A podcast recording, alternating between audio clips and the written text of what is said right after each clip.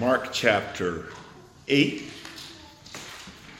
Now, uh, just following on the heels of last week, we uh, focused on, last week we focused on Mark 8, 22 to 30. And you notice there's a lot of parallels because in 22 to 26, who's, what does Jesus do? What's his miracle? He opens the eyes of a blind man. And then you see 27 to 30. Whose eyes does he open? Peter's. He realizes that Jesus is the Christ. That only comes from the Father in heaven, that confession. Because if you go back to Matthew 16, Jesus says, Flesh and blood did not reveal that to you, but my Father in heaven revealed that to you. So there's a lot of parallels. The opening, the unveiling of the eyes of the blind man, but also the unveiling of the eyes of Peter. The other thing you might want to know is in that in the eyes of the blind man that Jesus gave sight to, there's two levels. At first the man didn't see clearly. And then later on he saw clearly. And likewise with us, with Peter, with us, we see, but sometimes we don't see so clearly. Right? Throughout our whole life, the Holy Spirit needs to make things clear to us through the Word more and more illumination. And that's where we come to today, where Peter begins to see. He's not totally seeing who Jesus the Messiah is. He confesses him. He confesses that Christ is the Messiah. Messiah meaning what? Anointed. He's the anointed one. Uh, he's appointed, he's ordained by God the Father to carry out his plan of salvation, but also anointed by the Holy Spirit for that specific task. Peter confesses him, but he doesn't see the whole picture yet. And that's where we come to today, verses 20. What are we doing? 32, 31 actually. 8 verse 31. Let's read that together in our English Bibles. And so Jesus began to teach them that the Son of Man must suffer many things and be rejected by the elders and chief priests and scribes and be killed, and after three days rise again. He spoke this word openly. Then Peter took him aside and began to rebuke him. But when Jesus had turned around and looked at his disciples, he rebuked Peter, saying, Get behind me, Satan. You're not mindful of the things of God, but the things of man. And when he had called the people to himself with his disciples also, he said to them, Whoever desires to come after me, let him deny himself, take up his cross, and follow me. Whoever desires to save his life will lose it. Whoever loses his life for my sake and the gospel's will save it. For what will it profit a man if he gains the whole world and loses his own soul? Or what will a man give in exchange for his soul? For whoever is ashamed of me and my words in this adulterous and sinful generation, of him the Son of Man also will be ashamed when he comes in the glory of his Son, uh, sorry, of his Father with his holy angels. And he said to them, Assuredly I say to you that there are some standing here who will not taste death until they see the kingdom of God present with power.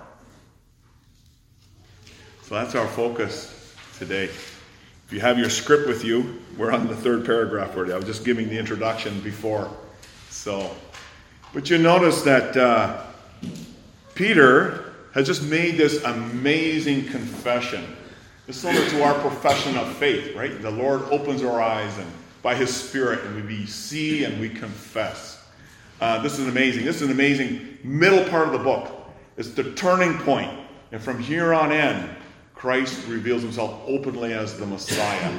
All along, it's more or less hidden, but now this is the turning point. And you get till you get to Mark 15, then you have a Gentile who openly confesses that he indeed is the Son of God. So it's very much of a turning point in the book right here. But yet, Peter confesses, but he doesn't realize the full implications of what he's confessing. That may happen with believers sometimes too. Right? We confess Jesus, you say, whoa, wait a minute. Is this who I confessed? Is this what he expects of me? Is this what it means to follow Jesus? And in these verses, we see two things that we read this afternoon. Uh, Jesus begins to explain what he means by this confession that he's the Christ. First of all, he explains what it means for himself. After all, he's giving himself for our salvation. What does it mean for himself? We see that in verses 31, 32, and 33. But what does it also mean for us as his followers? That's what we see in verses 34 through 38 and also 9 verse 1. What does it mean for himself? What does it mean for us? That confession. Okay, Jesus the Messiah. Really, he reveals the way of the cross. Reveals the way of the cross for himself. Right? He's the humble servant. He leads the way, he opens the way, and his followers follow him. And we go to our first point, 31 to 33. Jesus, the Messiah. He's the Messiah. He first of all reveals the way of the cross for himself. You notice, Peter made a confession, and what's the first thing uh, Jesus does? He teaches. Oh, it's so important that we continue to receive teaching. New believers, older believers, just to receive teaching. Really, really, really important because we have so much more to learn. We see that here also with Peter. He didn't know everything, he had a long ways to go as well. So he began to teach them, that is, his disciples, that the Son of Man must suffer many things. He must be rejected by the elders, the chief priests, and the scribes. He must be killed. And after three days, rise again. You notice that here in this passage, the only name that Jesus refers to himself as is Son of Man. Son of Man. In verse 31 and in verse 38. Son of Man. It's very significant. You can tie it in with, with Daniel 7, 13, 14. The Son of Man who has dominion over all things, has authority, right? He has dominion over all the nations. But here, Jesus makes reference to himself as the Son of Man, the one in his humiliation, the one who's going to give himself up to suffering rejection, and death. The Son of Man, truly human, in his humiliation, so low, lowering himself as a servant of servants, who's going to give himself over to death, even to death on the cross for us. The first thing we need to notice about this is that it is necessary. That's the actual words there. I know it says there must, but the actual word should be it is necessary. The first things he says, the first things he teaches the disciple, this is necessary for all these things to happen to me. He must suffer. He must be rejected. He must be killed. He must rise again. It's not a choice. Why? Why does Jesus say he must? I mean, the disciples are probably scratching their head and thinking, why is he saying this? Why does he have to do this? I mean, look at his power. Look at his miracles. He raises the dead, he multiplies the bread, he stills the storm on the sea, he casts out demons. What? You don't have that power, Jesus, to control the circumstances of your own life? What do you mean you must? Are you a victim of circumstances? What's going on here? No, that's not the case. You know what it is? It's an all in the plan of God. God is carrying out his plan in history. The plan that he ordained from all eternity, the one who needs to sacrifice himself for our sins. Man needs a sacrifice for sin. And God promised man from the very beginning of history, after Adam and Eve, our first parents, fell into sin, that he would provide the sacrifice to atone for the sins of his people. And God keeps his word. That's why Jesus says, I must. He's showing that His Father is faithful to His word. And it's more than just that. Jesus willingly gives Himself to that must. It's not that Jesus is saying, I don't want to, but I must. No, He's the one who gives His life for the sheep. John 10. He willingly gives, He willingly lays down His life. So that's what we need to see in the word must. It is necessary. Okay, He must. He must be delivered for our offenses and raised again for our justification. He must suffer. He must be rejected. He must be killed. He must rise again. And if you look at verse 32, it says there that Jesus spoke this word plainly or openly. Very important because now that Peter has confessed, Jesus is now beginning to teach all of this openly. That means clearly, boldly, plainly, so that it could not be misunderstood. It's time for his disciples to really get it, to really understand. Yeah, you're following me. You're following the one who's going to be hanging on a cross. That's the one you're following. That's really not the typical idea you have of a leader. one you have a, the typical idea of a leader is one who's victorious, who's triumphant. But you're going to be following one who's going to be hanging like a criminal on the cross. This is who I am. This is the Messiah. His time was coming, and now Jesus is preparing them. He's preparing them for what must happen to him. He has to be straightforward with them. Otherwise, they're not going to get it. They're not going to understand. And now Jesus explains it so plainly. And you know, as a son of son of man, he's also son of God. He knows exactly what's going to happen. He's telling them what's going to happen. He outlines his future. He knows who his killers will be. Not the hoodlums on the side of the street, not the terrorists by the roadside, but respectable, clean, religious people. Yeah, these people, they're the elders, the chief priests, the scribes. They're the ones that are going to kill him. But you know, this is the message of the cross. Really, what Jesus is already giving here is the message of the cross. This is the message that must be spoken plainly, clearly, not only then, but today throughout all the world, in the churches, right? In the church, in the world, that Jesus is the Christ who was crucified. That's the heart of the Christian faith. Paul later says in 1 Corinthians 1 We preach Jesus crucified. We preach Christ crucified. You know, for those who are being saved, this is the power of God. Seems so opposite, doesn't it? One who's hanging on the cross. That's the power of the one who saves, Christ crucified.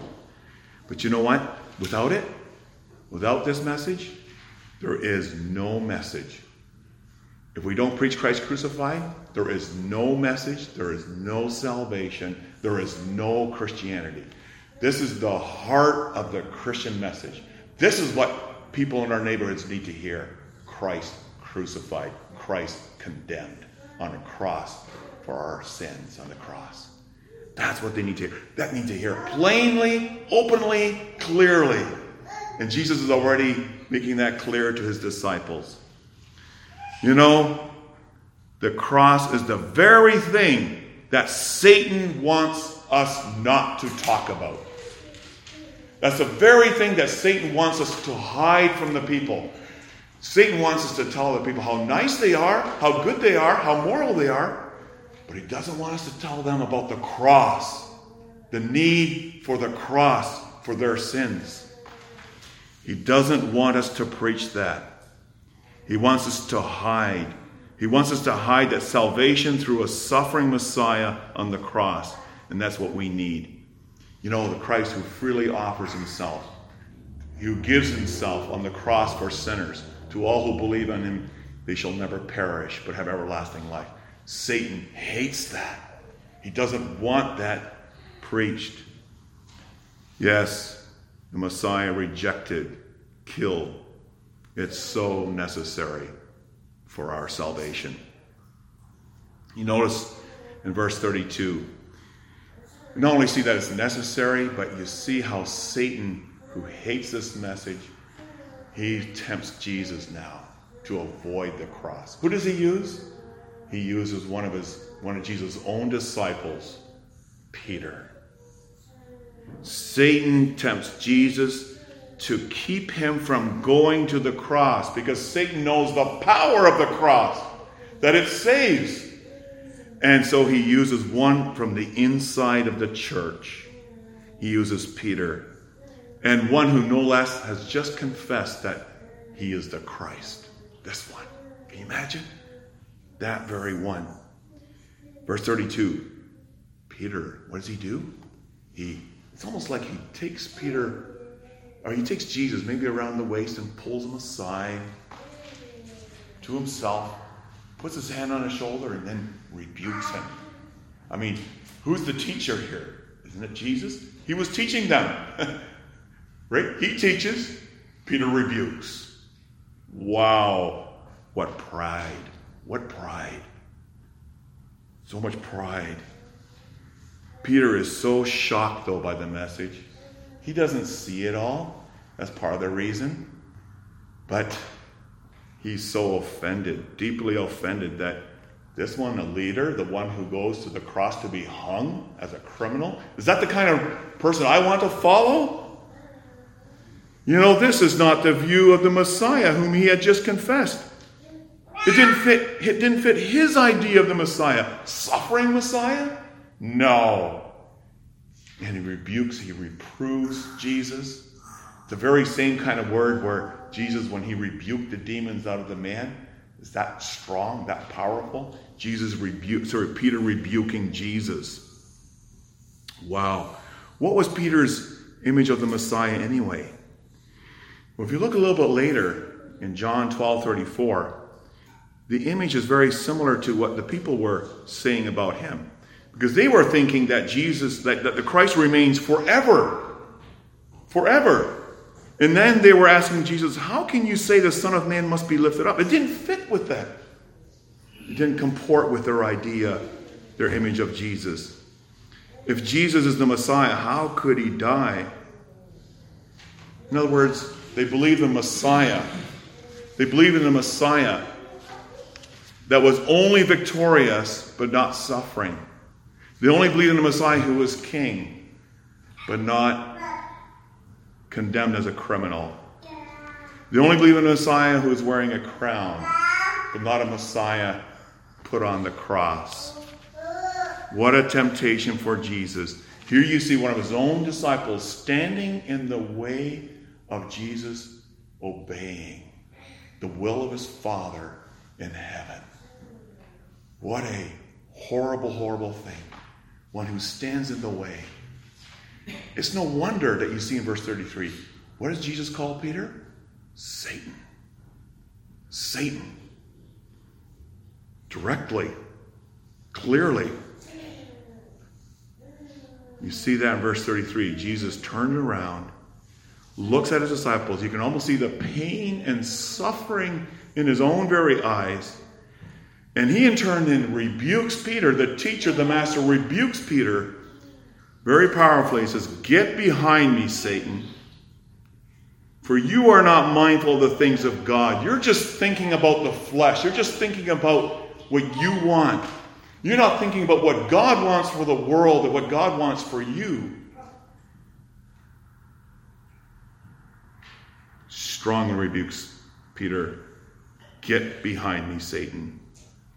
His words to Peter are very similar to his words to Satan in the wilderness. Remember back in Matthew chapter 4, verse 10? After the third temptation of Jesus by Satan in the wilderness, what did Jesus say to Satan? Away with you, Satan. Away with you. And now you see those similar words being said to Peter Get behind me, Satan. How dare you stand in my way from the way of obedience to my heavenly Father who has ordained us from all eternity.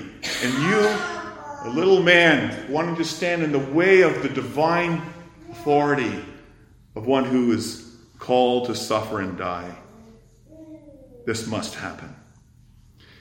You know, Satan doesn't want this message to get out. That's hell's best kept secret. Don't tell people about the cross. Don't tell people about the cross. Satan also uses people today to teach, to preach Christ without the cross. You hear that a lot. You hear a lot of preachers, but they won't mention sin, they won't mention the cross. Right? They'll preach miracles, they'll preach health, they'll preach money, they'll preach wealth.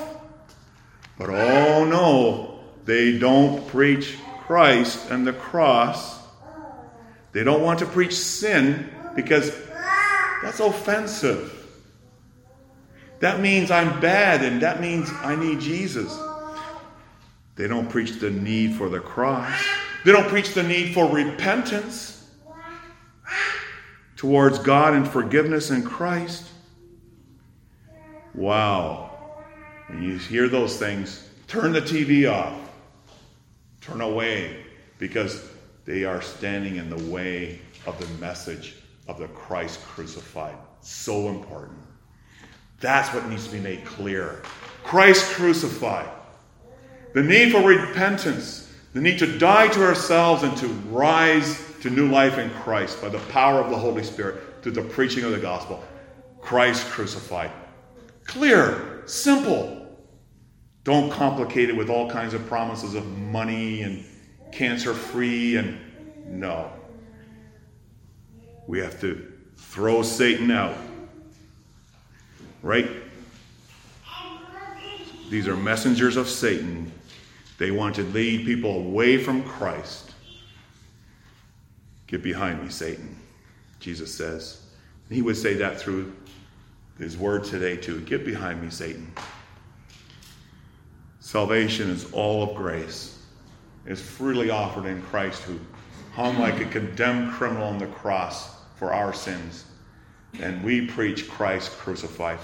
Be clear with people, be simple. If you love them, if you love other people, then we want to say that message. Jesus reveals the way of the cross for himself here. Notice where it begins? It begins with himself. What a servant of servants, a humble servant. But then he says, but there's more to it. Not only for himself, but also for his followers. 34 to 38 and 9 verse 1. Yeah, what does it mean to be a disciple of Jesus? if you go and ask many people today, you probably get many different answers. I'm a follower of Jesus. I'm a follower of Jesus. What's that mean to be a follower of Jesus? And you notice, before we get into what a follower of Jesus is, what the Bible says what a follower of Jesus is, you notice that Jesus now not only speaks to his disciples, who are the leaders, but he also speaks to the crowds. So this is an application for all believers, not just to leaders in the church, but this is an application to all believers, all who claim to be followers of Christ. That raises the question what is or who is a follower of Christ? What does it mean to be a follower of Jesus? Verse 34 makes it really clear, just that verse by itself. 35 to 38 give all the reasons for it. So we'll look at the reasons for it in a moment. but verse 34 makes it very simple and clear. If Someone ever asks you, the answer is right here. See verse 34? Jesus says, He says this Whoever desires to come after me, let him deny himself, take up his cross, and follow me. That's the definition of a follower of Jesus. Right there. Those two things. One who denies himself. In other words, puts Christ first right? And takes up his cross. Those two things denying self, taking up the cross. That's not an act of our that's not an act of our good work. No, this is an act of faith. This is faith. This is what it means to believe in Jesus. That this is what it means to believe that He really died for my sins and that He arose again from the dead to give me new life. To deny myself and to follow Him and, and to take up the cross. Denying self, taking up the cross. So, what does that mean? Denying self, taking up the cross. What does that mean? I think sometimes children, I know we used to. Maybe you children, maybe you've played sometimes follow the leader. You ever play follow the leader? Yeah, it's fun, right? So the leader walks wherever, and you have to follow the leader, and whatever he does, and wherever he goes, and you just go wherever. But if you don't follow the leader, what happens? Jasmine? God is. Jesus is our real leader. He's our real leader. And that likewise, right? He wants us to follow him. And sometimes a leader, a leader will say, when you're following a leader, I'm going to bring you to this place. And it's beautiful. It's gorgeous. And so you have to follow him. But sometimes when you're following him, that leader, might take you through difficult, difficult trails. And maybe people look at you a little bit strangely, right? But he brings you through all of it because he's able to do that and he brings you to the place where you want to be. That's what we mean by a leader. So Jesus is our leader, isn't he?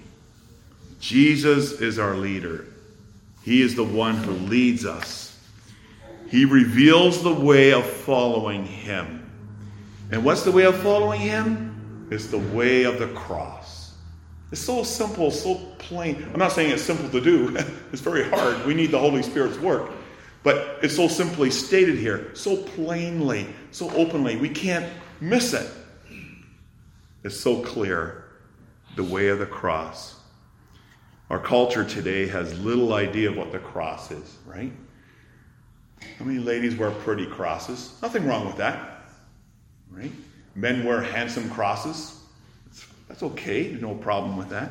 Sometimes we go through a little bit of a difficulty in life and we say, we say, I'm bearing my cross right now. It may be a hardship. We call it bearing the cross. But now go back 2,000 years. And you begin to see that this is not the image of the cross in the first century. People carrying crosses were people going to execution. They were going, they were going to a place where they would die,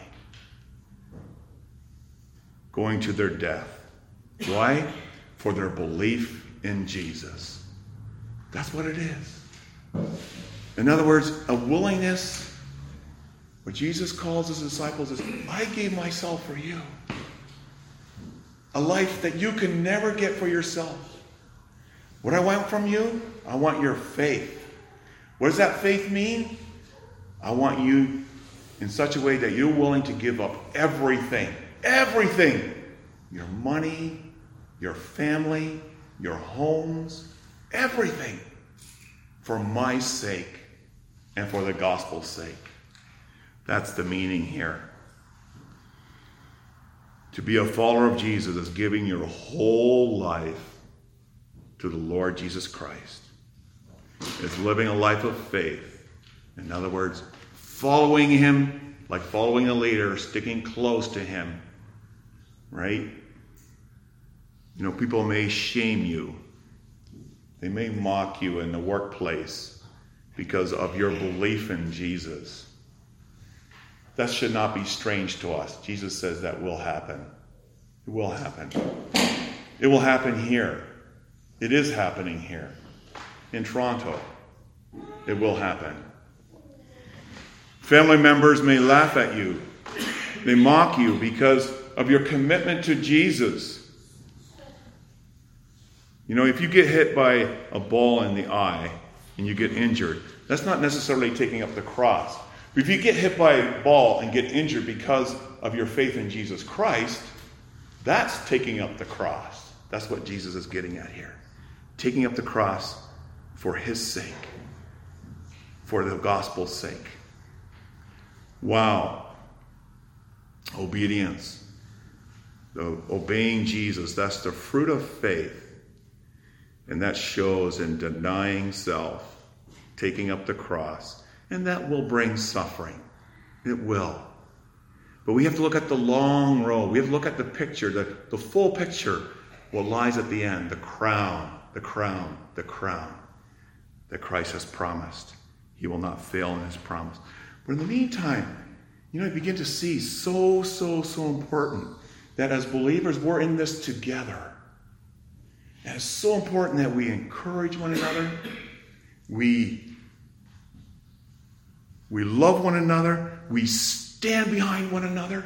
We be open with one another. So, so important. Because that's what it means to share in the fellowship of the sufferings of Christ, Philippians chapter 2. Knowing that we also share in the joy of his resurrection. Yeah, we not, we're not in it alone. We're with Christ and we're with one another in terms of the encouragement to deny self and to take up the cross. This is what it means to follow Jesus denying self, taking up the cross. Remember, it doesn't pay for your sins. Who paid for our sins? Jesus did. He paid for all of our sins. But now, in terms of our thankfulness, what do we do? Our hearts overflow with gratitude for the crown He won for us. And we're willing to even give our very lives for the sake of who Christ is. Wow, you say that's a tall order, but remember, Christ is also the one who gives us the grace. God is the one who gives us the grace and the Holy Spirit to continue in the way. Otherwise, he wouldn't say it. He says it because he knows he gives us the strength for this. Now, what are the reasons for following Jesus? That's what we see in verses 35 to 38. We'll go through that very quickly. We know what it means to follow Jesus, but maybe somebody here is not totally convinced or really doesn't want to. We understand that. Because our sinful nature doesn't want to give up our family, doesn't want to give up our homes, doesn't want to give up everything for the sake of Christ. But what are the reasons for following Jesus? 35 to 38 give four reasons why you should take up the cross and follow him. First, Jesus says in verse 35 For whoever desires to save his life will lose it. Whoever loses his life for my sake and the gospel's will save it. In other words, you know, it's better to lose your physical life for the sake of Christ and the gospel and gain eternal life. That's way better than denying Jesus and then lose it all. Even eternal life. Wow, that's a horrible thing. May this also convince us, even in the moments of doubt, temptation, hold that before us. Keep the crown before you. Keep Christ before you because He is the life. Everything else is nothing compared to that. Second thing, Jesus says, the second reason for following Him, He says, So, how is it going to profit you if you gain the whole world and yet lose your own soul? In other words, an eternity in hell is not worth denying Jesus in order to gain riches and homes in the meantime. Even if you gain the whole world, that's a real poor bargain. That's no bargain at all. We love bargaining, but this is a real poor bargain. It's either with Jesus or the world. Choose. As Joshua would say, choose you this day. Are you with the world or are you with Jesus? It can't be both. It's one or the other. To follow Jesus means to deny self, take up the cross. Third, Jesus What will a man give in exchange for his soul? Here's a third powerful reason. Your soul is so important. There's nothing you can give in exchange for it. There's nothing that equals in value to the salvation of your soul. Nothing. Nothing. And fourth, a fourth reason why you should consider, why you see the importance of following Jesus, having Him as your Savior and Lord. For whoever is ashamed of me and my words, of him the Son of Man will be ashamed when he comes in the glory of his Father with the holy angels. In other words, if you're ashamed of him now, or if you put others or other things before him now, it'll be far worse on that day, the day of his return, because then he will be ashamed of you. It's not worth it. Jesus is saying it's not worth it. You know, if you notice in verse 38, here you have a second reference to the Son of Man in our passage. The first is in reference to his humiliation, his suffering, his rejection, and death. But there's more to the reference to the Son of Man. The reference here refers to his exaltation, the one who is king, the one who's wearing the crown, the one who overcame death and sin and hell and rose again, ascended into heaven, having dominion over the whole world. There's your reference to Daniel 7, verse 13, the Son of Man. Yes, the way of the cross is the way of suffering, but it's also the way of glory. It's the way of victory. That's the only victory there is, is through the cross.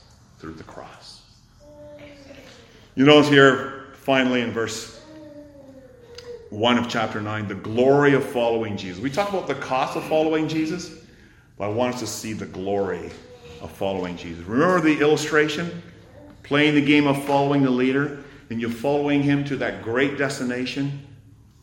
Well, Jesus is the one who's leading you to glory. Don't disqualify yourself. Deny yourself, take up the cross. The crown is waiting, the, the glorious crown the crown that which eye has never seen or ear has heard. You know, it's beautiful, this song which you hope to sing, this verse. It says, Lead on, O King eternal. Lead on. In other words, follow him. We follow not with fears, for glory, for gladness breaks like morning wherever your face appears. The cross is lifted over us. We journey in its light. The crown awaits the conquest. Lead on, O God of might. I hope to sing that in a few minutes. You see 9 verse 1? Beautiful. Jesus is leading us to a better place to all who trust him. Jesus said to them, Assuredly I say to you that there are some standing here who will not taste death till they see the kingdom of God present with power. What's Jesus talking about here? He says, Some will taste here, or some, some will be standing here who will not taste death until they see the kingdom of God come with power. It's not referring to a second coming. Can't be because he's talking to those who were standing there. So it simply can't refer to a second coming. What's it refer to? Those who are standing there? They're going to see his power. They're going to see the power of his kingdom and his resurrection, ascension, the pouring of his spirit on the church, and the spread of the gospel of Jesus Christ, the gospel of Christ crucified. Watch his power unleash, the power of the message go into all the world. That power, that power shows in our repentance and faith in Christ. That's one of the ways that the power of the gospel shows in our repentance and faith. The other way the power shows is that fact that the Holy Spirit, that Christ by His Spirit continues to lead us and keep us in that way. That's His power at work in us.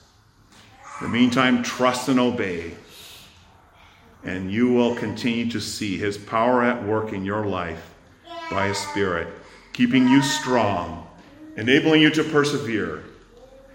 Because the Bible says, He will receive the crown of life which the Lord has promised to those who love Him. That's His promise to us a crown of life. Praise God. Father, Son, and Holy Spirit.